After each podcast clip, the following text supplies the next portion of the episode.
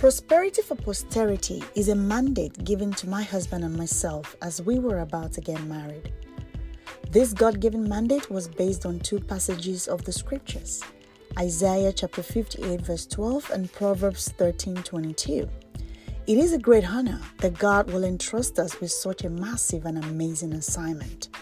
Build me a generation of good people we will rebuild old waste places and raise the foundations of many generations. Welcome to the Prosperity for Posterity podcast. I am your host, Omowumi Olajide. Every other Wednesday, I'll be sharing my inspired thoughts towards fulfilling this mandate. Please subscribe to this podcast so that you will be notified when new episodes become available. And don't forget to share it too.